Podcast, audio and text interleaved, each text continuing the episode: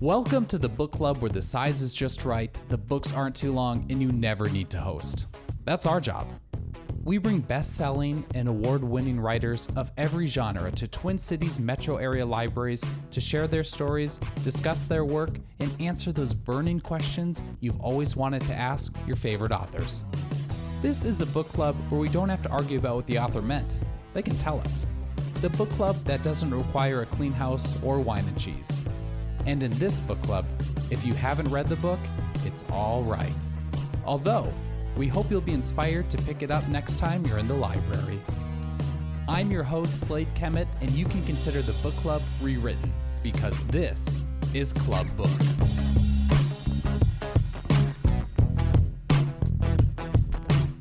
Club Book is made possible by Minnesota's Arts and Cultural Heritage Fund, MELSA, and Library Strategies. We'd like to thank our media sponsor at MinnPost.com for helping us get the word out about our great guest authors. This podcast features Dr. Joshua Bennett at the St. Paul Public Library. Joshua Bennett is a prize winning poet and spoken word artist. He gained critical acclaim in 2016 with The Sobbing School, winner of the National Poetry Series and a finalist for an NAACP Image Award. Bennett's follow ups, Owed in 2020 and The Study of Human Life in 2022, solidified his standing as one of his generation's most resonant and needed poetic voices. In a starred review for Owed, Publishers Weekly raves these powerful, crisp poems celebrate the complexity, joy, and heartbreak of the Black experience in America. Bennett's newest release is Spoken Word a Cultural History. In it, he tracks the origins and broad impact of a resilient art form that has long centered voices and experiences outside the dominant cultural narrative. In addition to his writing, Bennett is a professor at Dartmouth College and founding editor of Minor Notes, a Penguin Classics book series dedicated to the rediscovery of underappreciated black poets from the 19th and 20th centuries.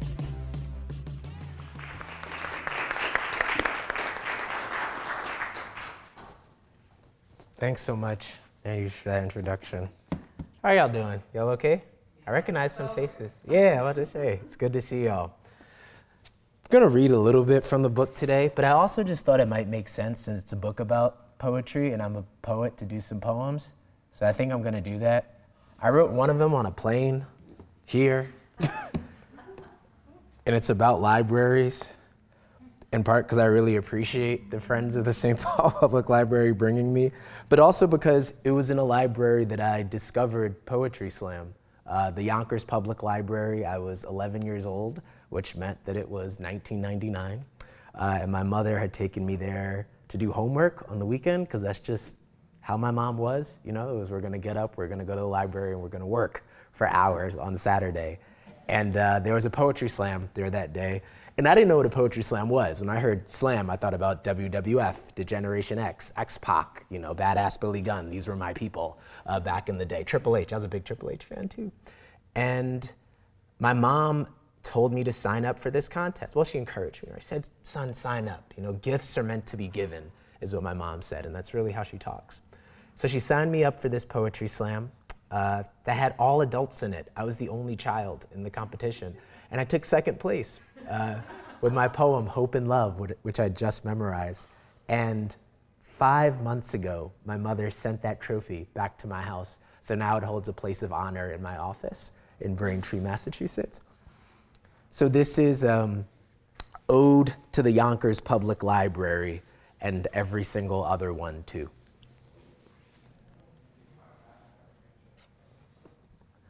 Everything here is free including me. All at once, I am a spaceship and a mountain range, and a pirate with a backpack and a battle axe and a customary black hat on the open sea. Like any good adventurer, I brought my mom with me. This afternoon, we will drive uptown for ice cream, pistachio and rocky road, two scoops each. But for now, I am too entranced by the magic of mythology and young adult fiction to focus on such ordinary miracles as waffle cones and rainbow sprinkles, dashing across the sawmill expressway with the windows down so the car ride feels like I'm in the back seat skydiving. No. At this moment, on this Saturday morning in 1999, I am lost in the alternate timelines of Animorphs and Maniac Magee I am sprinting at historically unprecedented speeds through my own imagination. I am battling extraterrestrial invaders as a grizzly bear, a Siberian tiger, an osprey, a mako shark, darting through the endless deep, the water surrounding my sandpaper skin as black as the inside of a fist.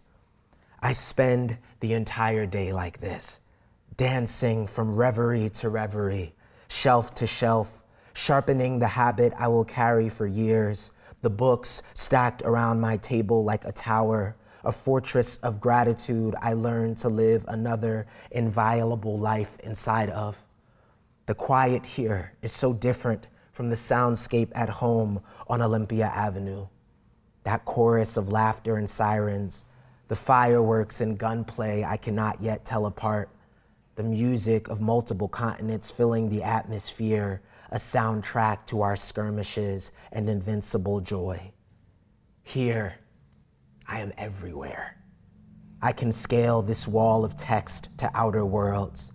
I can look through the language of strangers, a lens honed by soul, and see you there, on the other end, pulling one of the countless bright lines binding us. This life, this love, this bridge we can't stop singing. Thank you. So I'll do uh, two more poems and then I'll read a short passage from the book and then maybe we can just talk about what brought you all here. This is so sweet. This is also the longest I've ever been away from my sons. This is very surreal. Uh, my baby boy, August Galileo, was born at the very top of the pandemic, October 2020. And uh, his mom went back to work six months after he was born. But I won this great fellowship to write this book called The Guggenheim. And so I was home for another year, and it was just me and a baby. And it's like very, it's, it's kind of hard to explain to people. I mean, I couldn't go to his ultrasounds because of pandemic protocol. And then all of a sudden, he was just here, this small organism.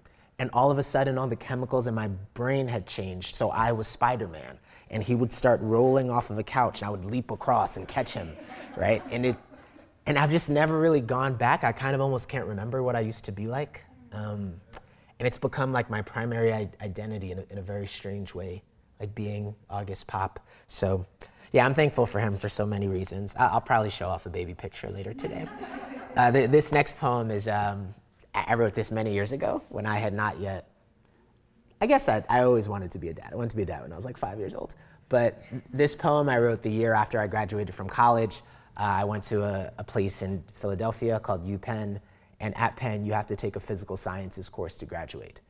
I did not know this uh, by my senior year. I had already been chosen as the graduation speaker. I got into grad school. I thought, boom, peace, I'm out of here, right? I was not out of there, not yet, uh, it turns out, if I did not take this physical sciences class. So I looked through the course registrar, right? And I found oceanography. And I thought, okay, this is perfect. Like, I grew up in church, Moses, Noah, those are my guys. Moby Dick's my favorite novel. I know about the ocean, right? We're all set. Oceanography has nothing to do with any of that, as many of you might know. And so uh, I was in a rough spot for a little bit, but I do remember the professor saying something that stuck with me, which is that a, a blue whale has a heart the size of a car. Right? And for any of you who are educators, you know that's not the most illustrative metaphor. Humvee, Prius, very different species of car, different gas mileage, and the whole thing. But I do remember knowing that even at 21 years old, I wanted to give someone a love that big one day. So I went home and I wrote this poem. It's called Balaenoptera. That is the genus specification for the blue whale.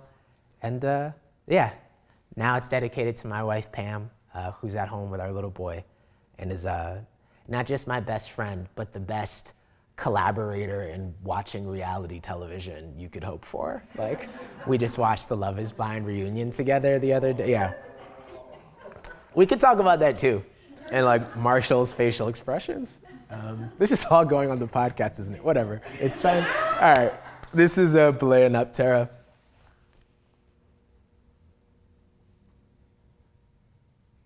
When we are old, hair the color of tombstones, bones that sound like wet windshield wipers, whenever we slow dance through the living room, I imagine that I will look you in the eye. As if there is something small and precious imprisoned there, and say to you, Darling, did you know that a blue whale has a heart the size of a car? When you reply correctly, as you always seem to do when I ask you difficult questions about oceanography, I'll probably just laugh, rejoicing over the fact that every time you smile, it makes the wrinkles at the corner of your eyes look like six willow branches, all lifting their heads from prayer in unison, the wind humming a somber hymn beneath its breath, just as our anthem jogs to a close, and I whisper in your ear, How did you know that I was the one? When all of those well dressed jackals came galloping to your door, begging for the rights to your ring finger? What made you lock the deadbolt on your ribs, looking them squarely in the face and saying with joy, I'm keeping all of this beauty for someone I've never even met? Did you ever doubt, ever sit in your dorm room and think that maybe your soulmate had chosen someone a lot more boring, but a lot less picky than you, and opted for the easy way out of a life filled with love when I was 22 years old? Beard freshly grown, an ocean away from my family with the kind of pain that drives people to do selfish, barely forgivable things. I dreamt of you nightly, hunted for your smile in every audience that I broke for, hoping that I could literally steal a glance, download it onto my retinas and replay the moment our eyes first played freeze tag. And neither one of us wanted to stop being it, so we just kept on touching, hoping that Father Time would give us a hall pass and allow us to orbit one another forever. And speaking of orbits, did you know that there are more stars in the sky than grains of sand on the entire planet. And that'll give you either one if you merely asked. Peel the night from the sky skin like the rind of an orange. Or ask God if I could borrow the breeze for just a moment and blow the shoreline of every beach into a giant hourglass made just for us and say this this is how long I will adore the things about you that no one else even notices, like your laugh and how it sounds like a mix of Jimi Hendrix at Woodstock and two rainstorms singing perfectly in tune, those orthopedic shoes and how they always match your cardigans perfectly, those crooked glasses, how they dangle at the edge of your nose like the legs of two lovers on a tire swing, the last summer they will ever see each other's face. The first time I saw your face, I thought, wow if there were a gorgeous Olympics, you would be a lock. And maybe I would be your key. And maybe love is a club that we both got into for free. And we just haven't stopped dancing for all these decades because we really like the music in here. And maybe if you asked me to, I would crawl through the veins of a blue whale on my hands and knees, photograph that Volkswagen sized heart of hers, and place the picture underneath your pillow before you went to sleep. When you ask me about it, I'll probably just laugh, giggling like I've got a handful of diamonds in my throat, and say, See, I told you. The biggest heartbeat ever made. And now it's all yours. Thank you. All right. All right. One more. Oh, thank you. That's so generous. All right. So uh, this poem is brand new, not as new as the, the one with the grizzly bears in the, the library. I literally wrote that. Man, I had such a good plane ride over here. I was sitting next to this guy, Jay. His daughter is a, a concrete engineer, and his son is a philosopher who uh, became a lawyer. He studies phenomenology, so we were talking about Husserl a little bit. It was fun. We had a really good conversation. Right? And Jay studied philosophy as well uh, in undergrad, but then decided to become a, a, pharmacy major, something a bit more practical. And uh, we just had such a good conversation about his, his kid and like this grand heartbreak that he'd gone through. And so then he moved to like this very rural part of, of Washington state, apparently, and just lived in a cabin for, for a couple years and was clerking for a judge in a town of, I think, 900 people.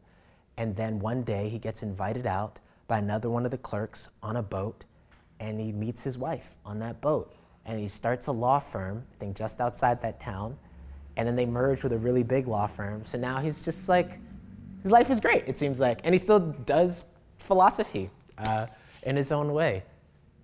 That doesn't really have anything directly to do with this next poem, except that I guess the poem is also about my journey as a young philosopher, as someone who was interested in beauty and truth and was trying to figure out what books had to do with any of that. I used to travel two hours a day to get to high school. I took the one bus to the seven bus to the Metro North Railroad, and then me and all the other scholarship kids walked up the hill uh, to get to my high school, Rye Country Day School. And all I would do on those trips is read and listen to music. I listened to Dipset and Tupac and Common and Black Star and Erykah Badu and Jill Scott and Lauryn Hill. And that was the soundtrack to my teenage life. And those were the philosophers who taught me how to be courageous. They taught me to believe in rhyme, which, as a friend's former mentor said, is a reminder of balance in the universe. So I started this poem in some ways back then, uh, but it took me many years to finish it. So the last thing I'll say before I start is uh, in addition to starting my new job at MIT this year, which has been fantastic, I've also been a scholar in residence at a local high school. So I've spent this entire year writing poems with uh, 14 through 17 year olds. And uh, they've, re- yeah, they're great. They're a great group. They've taught me so much about, uh, one, just what I didn't know. I mean, we're kind of hard on the smartphones for good reason, but they're far more politically savvy and, and aware than I was. When I was seven, I just didn't care about any of this stuff. I was trying to go to parties and be cute. You know, I really cared about being cute. I had a job at Foot Locker, which does come up in the poem. And that was really at the core of my life. Like going on MySpace, who was on my top eight on MySpace, Jordans, and being beautiful. Like that, those are really my like primary points of, of focus. And my students now, both like the freshmen in my reading poetry class at MIT, and also these, these high school students, they care so much about the state of the world. You know, and I'm sure they have their inner, you know, personal turmoil too. Don't doubt, right? No doubt those, those synapses are firing and the neurochemical stuff is still happening. But they really are thinking about climate change. They're thinking about state violence. They're thinking about mass incarceration. And that inspires me a great deal. When I became August's father, it shifted something in me because I realized all my students were someone's babies. I said, man, someone really took care of all you to, to get here. That's, that's astonishing to me. It's just a classroom full of babies. There's 50 babies in here talking to me about Gwendolyn Brooks and Lucille Clifton and Robert Hayden. And like, I have to take care of you too in a, in a different way, you know, at a different stage of your life. But you've trusted me in, in a way your, your parents have trusted me. And that's a big deal, man. This is really a serious thing we're doing talking about literature in, in 2023. With you all knowing it's, it's a very complicated investment you've even made to make the choice to come here, right? To invest not just money, but time, your very life. You've given me a shard of your very life to come here to my class. So we got to do it up. And I try. I really do try to turn it on during lecture, and it's been fun. It's been a good year. So this is self portrait at 17. I'm about half the age I'll be the first time I see the star maps in my son's eyes. I am air guitar in my parents' car, Radiohead in the headphones, and every sequence is a sunrise. Every bar a brass key, unfastening doors to the dungeons in my mind so magpies can fly free. I improvise a cappella in my cardigan sweater. Never needed a just blaze beat to heat check. My mid range is okay, but I'm subpar from three. Foot Locker employee discount keeps these Jordans on my feet fresh. I'm endless but my heartache is relentless.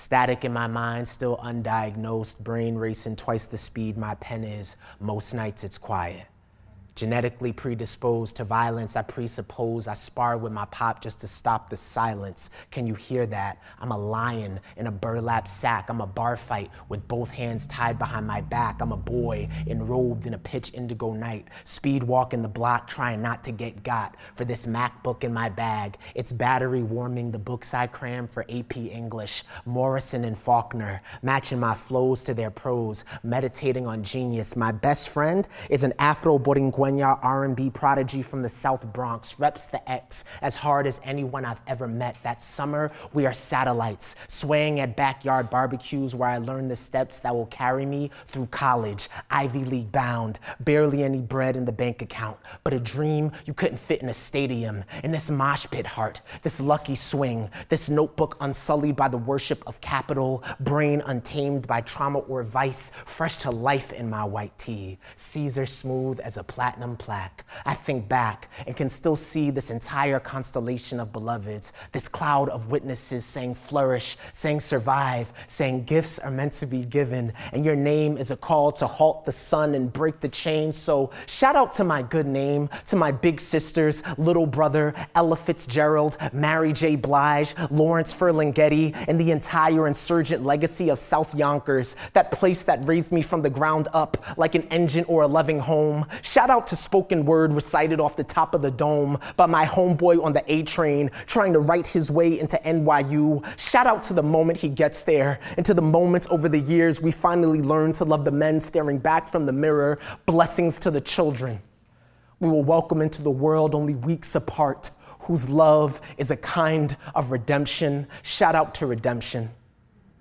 And to sunsets at Van Cortlandt Park.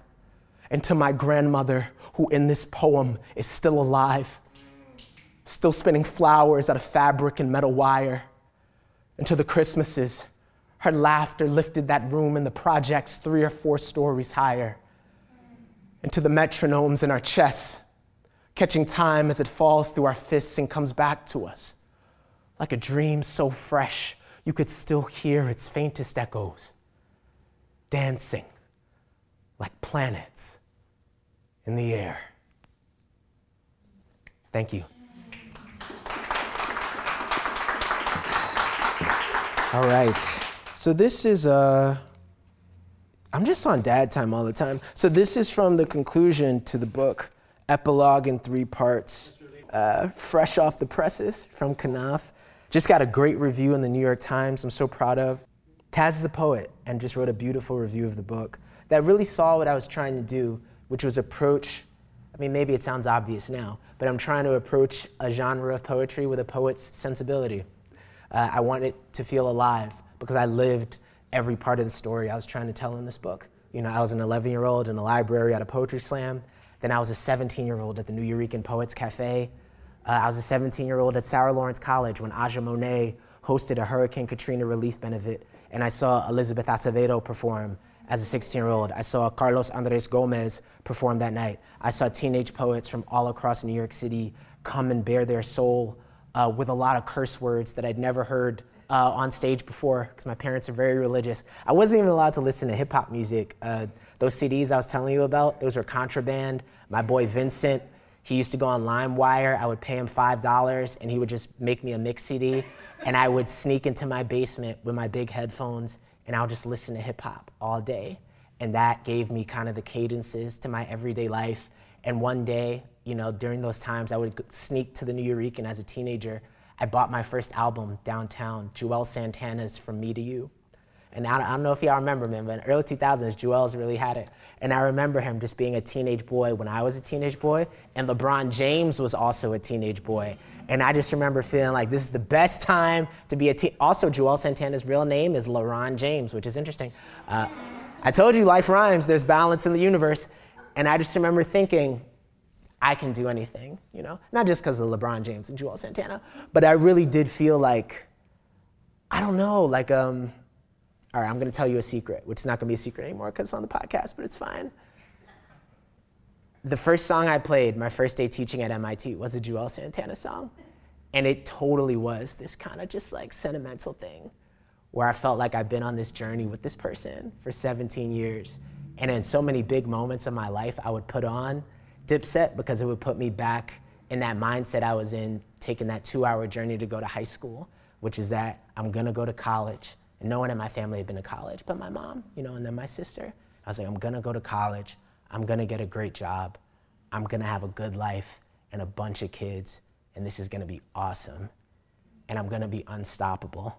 And it's gonna have something to do with with poems. I don't know how, you know. I know any professional poets, right? Which is the other beautiful thing about slam though, right? It's like people, a lot of people are there for a sense of community, right? There was no TikTok. Back in the day, there weren't really spoken word. I mean, we had Def Poetry Jam, but people didn't really know how you got on Def Poetry. It wasn't clear that you could make a, a career from this thing. So it was like, yo, I just like poems. Or I'm lonely and weird and I want to be around other lonely, weird people. And so we create a scene, we create a venue, we create a space. So this section of the book is, is in large part about what happened, like when my son was born and there was no touring. I was not writing poems. I did not write a poem for a year when August was born, and I didn't miss it. I did not care. I said, so what? I've been a writer since I was four years old. I've, I've written all the time. You know, I write pretty much every day. But when he got here, it clicked for me. I said, oh, yeah, it's about people. That's why we write poems. That's why I don't miss it, because I have people. I have this, this baby, this small human organism that's here with me. I don't need that. I don't need to be beautiful on stage. I'm beautiful in real life. I'm beautiful to him. You know, he's incandescent. He shines when he wakes up and it's hard. Sorry, just give me one more second with this. It's hard when you start to build your whole sense of value around that thing on stage, you know, that, that thing at work. And I, I didn't really come up around people who talked about how addictive that could be and how, um, how misleading that could be. You could just start to think, yo, that's my best thing. My best thing is when I'm in front of the microphone. And I, I'm great when I'm up there. Great. This is my best thing. This is what's most beautiful about me, full stop. And yeah, I guess fatherhood, I guess falling in love with somebody who had never seen one of my YouTube videos, th- there was something to that. And the first time she saw one, we were like married already. And she said, oh, that's nice. Like she thought it was fine. She said, oh, that's good. Like that's, that's why people have like stopped you in the street. Is that, that's great. That's beautiful, honey you know? And she didn't think it was bad. Like, you know, Pam did poetry slam in high school. Like, she was, oh, this is pretty good, like, solid. It's strong, right? But, like, that's not, that's, that's not through our thing. Like, our thing is about dancing. We met in a jazz club, you know? So, art thing's about dancing, and it's about, like, the shows we grew up watching, and, and it's about, like, growing up without money and how that shapes your relationship to language. I used to think that all salmon came in a can. You know, I was already in grad school. I was at Princeton before I got fresh salmon from a supermarket. Like that, everything came out of collard greens came out of a can. Cornbread came out of a box, right? Anyone here grew up eating Jiffy mix? That, that was my thing, right? I, I was the, the boy who made Jiffy for Thanksgiving, right? I made the corn muffins, right? That, so there was something too to that, just connecting with someone around that. That when we first stepped into our house, it was like a miracle. It, it felt like a, a miracle that I could I could change the paint on my walls, you know? that I could set up my son's crib and put up his, his name, A U G U S T. And my wife drew little animals on the wood panels. That's his room. I wrote this book for him, my beautiful Afro Latino little boy, because I knew he needed some Puerto Rican poets in his life, and I didn't really know that many. I knew Miguel, Miguel Algarin because I knew the Nuyorican Poets Cafe, but I didn't know Pedro Pietri yet. I didn't know Sandra María Esteves yet. You know, I didn't know Tato Laviera. I didn't know this. I didn't know William Carlos Williams was Puerto Rican. That's in the book too. they don't tell you that in school. They tell you about the plums and the red wheelbarrow. They don't mention this brother's Puerto Rican mom. Hmm, suspicious. Okay. I'm gonna read these pages, then we can talk. There's a playlist on my phone that's built entirely from the genius of John Coltrane, and I've been playing it for my son since the day he was born. It begins with Trane's cover of my favorite things. In truth, I have no idea how the playlist ends because we never get there. By the time we arrive at Lush Life or Equinox during the azure hours of the early morning, he's usually asleep again, or else we have decided that we're done dancing across the kitchen and are on to another activity. We have a few hours before mom wakes up. The options unfold like a field before us.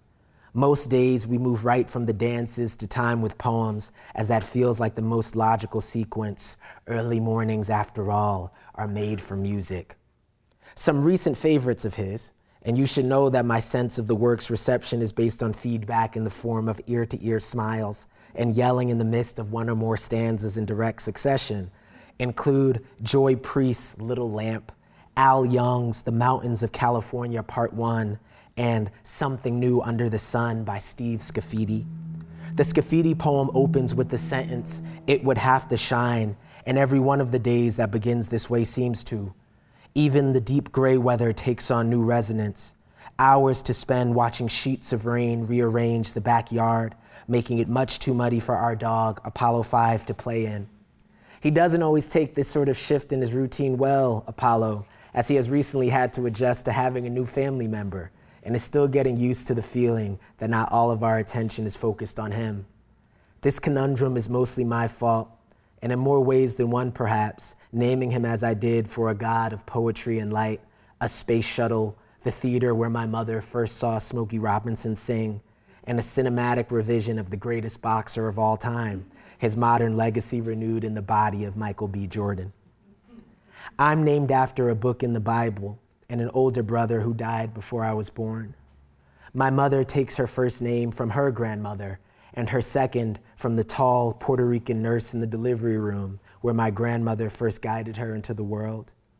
My son, August Galileo, has a name that emerges from both African diaspora literature and a family commitment to studying the heavens.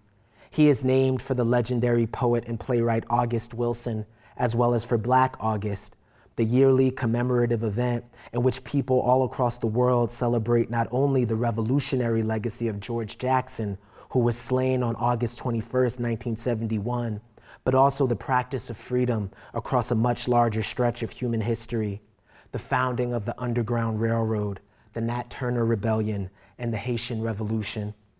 Galileo was meant to gesture toward both the father of modern astronomy and the 1908 Fisk University speech delivered by W.E.B. Du Bois that bears his name, Galileo Galilei. It is one of the most powerful pieces of oratory I've ever encountered. In it, Du Bois writes, And you, graduates of Fisk University, are the watchmen on the outer wall. And you, Fisk University, intangible but real personality, builded of song and sorrow, and the spirits of just men made perfect, are as one standing Galileo, wise before the vision of death and the bribe of the lie. Names are an incantation of a certain kind.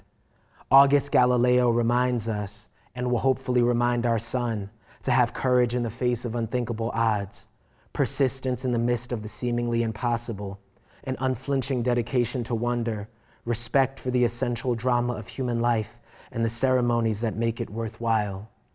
The other big difference since August's arrival, aside from the new routine at sunrise, is that there are toys everywhere, many of which have names that are not to be found on the boxes we purchase them in.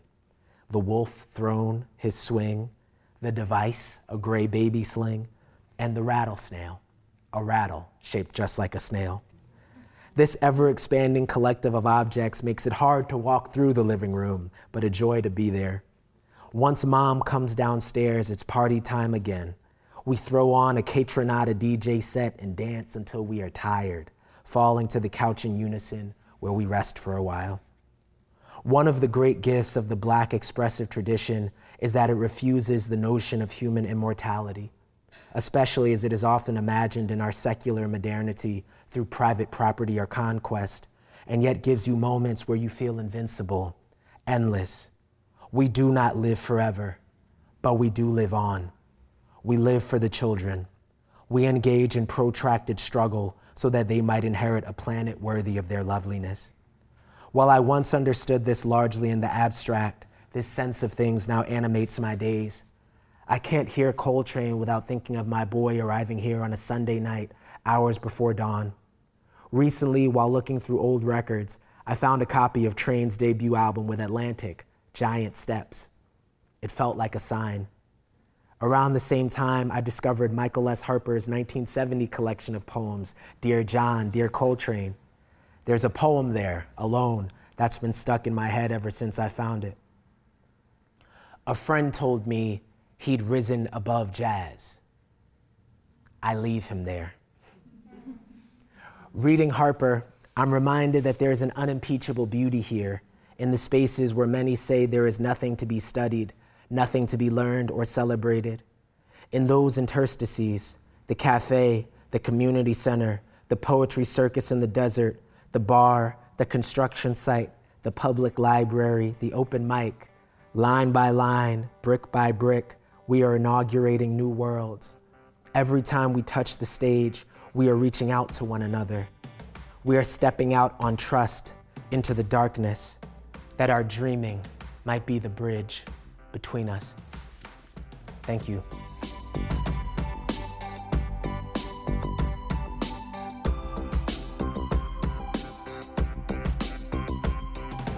With that, we have reached the part of our podcast where we turn to our club book audience for questions and comments for Joshua Bennett and his work. In this book club, we like to encourage members and authors to connect and engage and help bridge the gap between the page you read and the process it took to write it.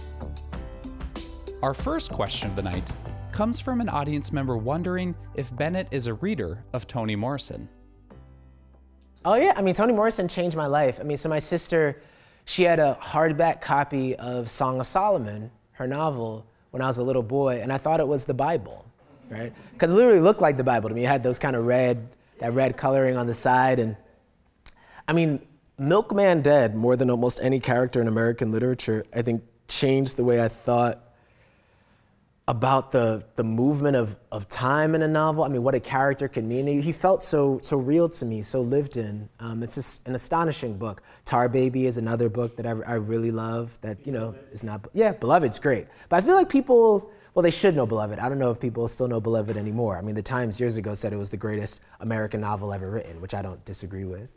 This audience member asks about Bennett's time in the performance collective Strivers Row the hijinks. You know, I mean, there. So, for example, we did a tour in England, and we were scheduled to fly out there, and we had a, a hookup through a, through a friend, through a dear friend of mine, and it just turned out that there were no tickets when we were about two weeks out. Right? They were, oh yeah, by the way, this person stole all your money, and now you have no tickets. So we threw a fundraiser show in downtown Manhattan to raise money to buy brand new tickets to be able to make our tour in the UK.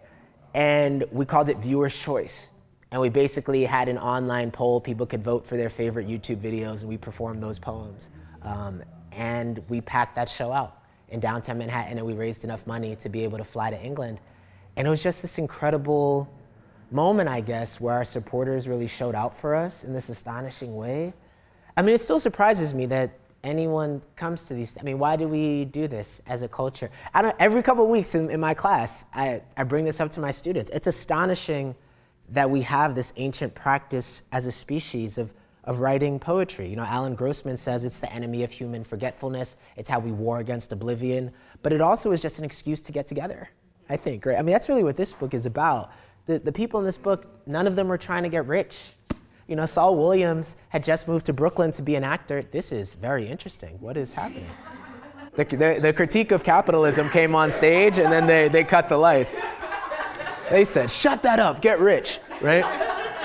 But, um, in the library, right? But no, but, I mean, Saul was a grad student at NYU and he was walking past the Brooklyn Moon and he saw that the windows were fogged up and he was like, I wonder what's happening in there. And then he goes in there and he meets, you know, Mums the Schemer and Jessica Care Moore, and he meets, you know, Mos Def, and he becomes a part of this community. He writes one poem, memorizes it. That poem is Amethyst Rocks. He wins the Nuyorican Grand Slam Championship with that one poem. He also gets discovered as an actor, then goes on to star in both Slam and Slam Nation within the next year, rave reviews at Sundance, and his whole life takes off after that, right? He, he the rest of his life begins from this moment. And so, yeah, being in the Strivers Row, that reminder was just always in front of me that a single performance can seemingly change the trajectory of your life. And that if you treat every performance that way, something really cool happens in your brain. You can tap into a different level of energy and intensity. but you can also fundamentally recognize that um, it's not all about you, and that takes some, some pressure off of it, or at least it eventually did for me. I was like, oh yeah, this like isn't about me. It's, about like who's in the room at the moment, about what maybe someone needs to hear. Some of it is how much I practice this thing, so I always try to run a poem, you know, backwards and forwards. I performed those poems before I came here today, you know, 17 years into the game, and I'm still like, you run poems before you get on stage, man. That's an act of care. If there were two people in here, I was like, well, those two people got to get a show, right? So make sure you got the stuff clean before you put it in front of anyone. So that's what stands out for me from that time. One more quick thing is how well everyone's doing. You know, like Zora was a finalist for the Pulitzer Prize two years ago for her play Stew. Carvens was George Washington and Hamilton on Broadway. Like Jasmine's doing her thing. I think Alicia helps run an organization in Texas that refurbishes abandoned black churches, right? Like Miles helped start a company. So people are just doing really well and, and doing, doing well in a range of, of human endeavors, which is always the pitch I make to parents as it pertains to spoken word. Right? They're like, well, I don't want my kid to be a poet. They're going to be a neurosurgeon. I was like, but wouldn't you want a charismatic, confident, very well spoken neurosurgeon, right? Wouldn't you want somebody who can just recite long passages from memory? I mean, it's a toolkit we're cultivating here. And most importantly, again, a community, people you can call up, and a really class diverse community. You know, all those people I named, like we came from every background you can imagine, right? Some of us had been homeless before, some of us had doctors for parents. You know, that that was a very diverse group. I think people looked at us and like, oh, we're a black performance collective. And I was like, yeah, but we're from across the African diaspora, one. And also, we come from all these, these different kinds of places that inform the work. So, yeah, it was, it was a game changer. Shout out to my big sister. You know, we started Strivers Row because I sent her a, a G chat message. And I was like, hey, I think we should start like a poetry group. And she said, okay, what would that look like? I said, I think we should call everybody. I would call a bunch of my friends from college and some other people I met through Slam and saw on YouTube, and I think we can just go on tour. We'll tour colleges. And she said, okay, cool, let's get it started. And she filled out the LLC paperwork, and uh, then we were off to the races, you know. But what incredible trust. Toya really believed in me, you know. It's only a couple of years after 2008, after the market crash, she lost her job. She had a brand new baby boy. My nephew Miles was just born. He's like six feet tall now. But he was, he was a baby back then, right? And she trusted her little brother to kind of try to figure out how we could put some cash together and, and live a better life, you know? So the trust also stands out to me from that moment. We trusted each other and, uh, and we flew. This question is if Joshua Bennett ever experienced a moment of curiosity that inspired him to become a poet. It's five years old. I was watching Malcolm X in the theater, Spike Lee's biopic Malcolm X. Great movie. Don't know necessarily why you would take a five year old to see it. Um, but it's, it's the first movie I ever saw, was Malcolm X. And so I left the movie theater with my parents. I said, man, that was incredible. I want to know more about that guy. So my mom was like, we should read the autobiography of Malcolm X. Right? The book is about 544 pages. But I said, okay, great. So I got my big red Webster's dictionary and my copy of Autobiography of Malcolm X. I just read that thing. It took me a really long time because I was five. Yeah, yeah. it took me a really long time to work through it. And I don't know. I mean, I guess ever since then, too, I've had this really interesting relationship to Malcolm's legacy. Like, I'm writing a TV show now. We're adapting my most recent book of poetry, The Study of Human Life. Uh, we're working with Warner Brothers, great team over there. I got a development deal. And, you know, we're on an alternate timeline in the show where Malcolm X came back from the dead um, in the mid 60s after he was assassinated. So it's a completely alternate version of US history. And I've just been thinking so much about his legacy, you know, about the speeches and uh, the fact that he was student body president in middle school, right? In his like largely white school in Nebraska. And I just think people don't think about him as a prodigy, right? People don't think about Martin Luther King as a prodigy. He went to college, he was 16 years old. I mean, this is remarkable. These were prodigies, essentially, right? These are rhetorical and otherwise geniuses. And I think they, they kind of get frozen in time, right? Just as, you know, as activist par excellence, and that's important. But he was a poet, you know? And when he was incarcerated at Norfolk Prison Colony, he wrote a letter to his brother Philbert.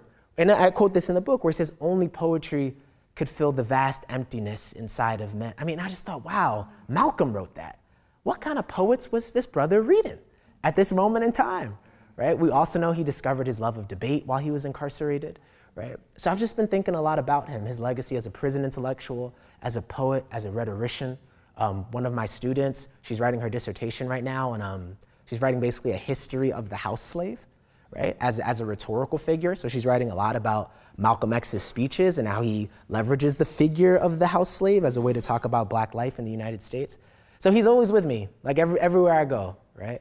Everywhere I go, Malcolm is, is there. Um, so that was a moment of curiosity that I think really took me somewhere unexpected.